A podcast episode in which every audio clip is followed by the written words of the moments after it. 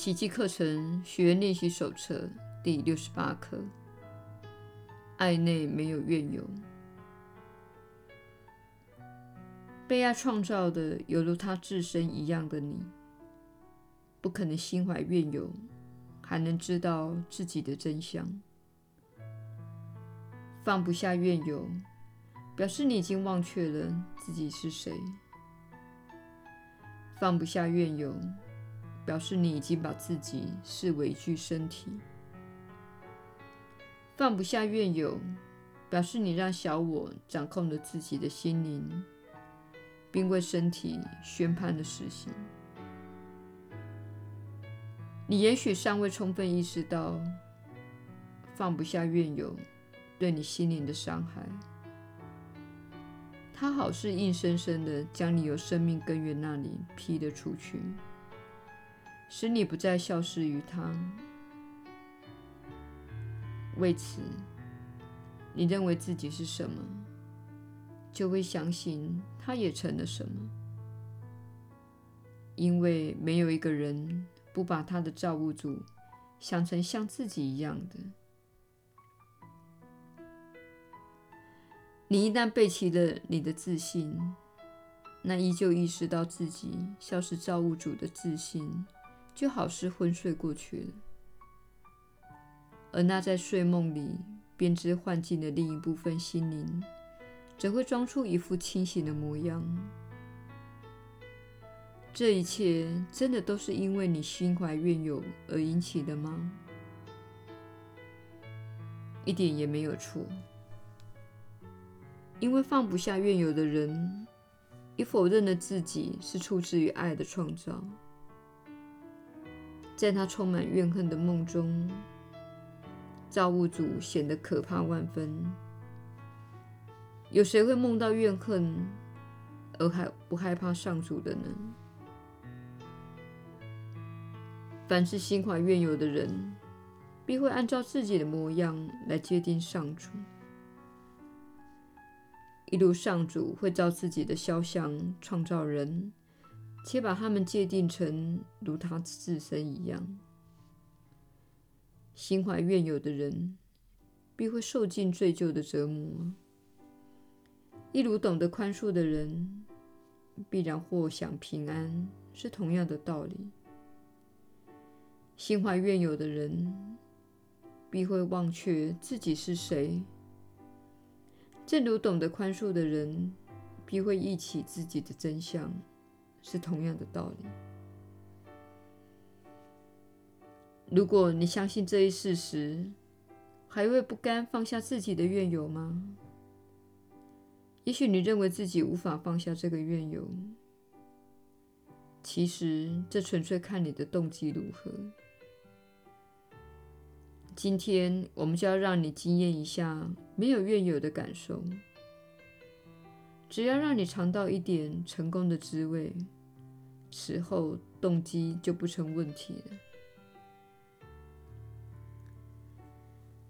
在今天的尝试练习中，先搜寻一下你对某些人耿耿于怀的怨尤，有些不费吹灰之力即可寻得。试着再想一想，你对自己喜欢甚至心爱的人所怀的小小芥蒂，你马上会发现，世界没有一个人你不心存某种芥蒂或怨尤的。让你看出自己在整个宇宙中是如此的孤单。此刻就下定决心，把所有的人都视为朋友吧。一一想起他们，并对他们全体说：“我要把你视为我的朋友，使我得以忆起你原是我的一部分，我才可能得知自己的真相。”剩余的练习时间，试着想象一下自己与一切人、一切事和谐共处。你在一个爱你、呵护着你，而你也以爱回报的世界中，活得高枕无忧。试着感受一下那环绕着你、呵护着你，且支撑着你的安全感。试着想象，没有任何东西伤害得了你，即使只是瞬间的功夫也好。练习结束时，记得对自己说：“爱内没有怨尤。”只要放下所有的怨尤，我就会知道我是绝对安全的。短视练习可将今天的观念应用在你对任何人产生怨尤之际，不论他是否在你眼前，都不妨以下面的形式即刻发挥大用。爱内没有怨尤，愿我不再违背我的自信。此外，每小时再以下列的方式复诵几遍今天的观点：爱内没有怨尤。只要我能放下所有的怨尤，我就会觉醒于我的自信，觉醒于上主。耶稣的传导。你确实是有福之人，我是你所知的耶稣。当然，在这一刻中，我们谈的是宽恕的终极目标，也就是你的心灵将会获得自由，并完全的清除所有的怨尤这一事实。爱内没有怨尤，确实如此。如果你有怨尤，你就会觉得自己的内心像是受到一点感染，像是你的头脑里有只小虫一样，使你不断地想着某件事。爱内没有怨尤，并不表示你要逆来顺受，这是很重要的观念。这是许多灵修之人必须从自己的痛苦经验中学会的课题。你可以选择自己想要走的道路，你可以决定你想要体验的某些他人不希望你去体验的事情，这都是无妨的。与他人看法不同，未必是一种怨尤。怨尤来自于你不愿宽恕他人，因为他们跟你看法不同。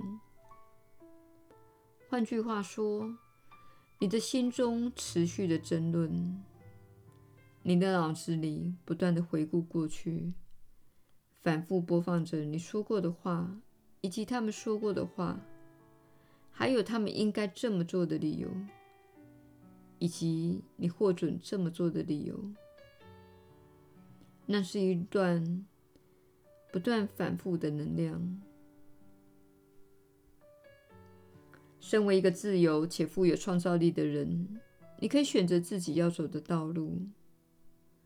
你可以怀着爱心来走自己的路。你可以用开放交流的方式来走自己的路。你可以自由地选择你想要如何去做，而你会惊艳到那个选择的后果。爱内没有怨尤，意味着。你可以看着别人走在跟你不同的道路，而说：“你做得很好，你选择的适合自己的道路。我也在此选择了适合我的道路。”然而，在你们的社会中，爱的定义那是令人困惑的一件事，因为你认为，若要爱某人，你就必须牺牲自己所相信的事，这种观念导致的怨尤。当你牺牲自己时，你会心生怨尤。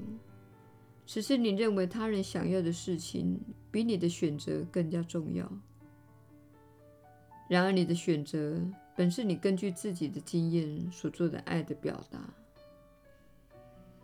因此，你若牺牲了自己，你便会受苦。我们希望你了解，爱内没有怨尤，并不表示你必须囚禁自己，并不表示你必须牺牲自己，也不表示你要依照他人的指示来行事。我是你所知的耶稣。我们明天再会。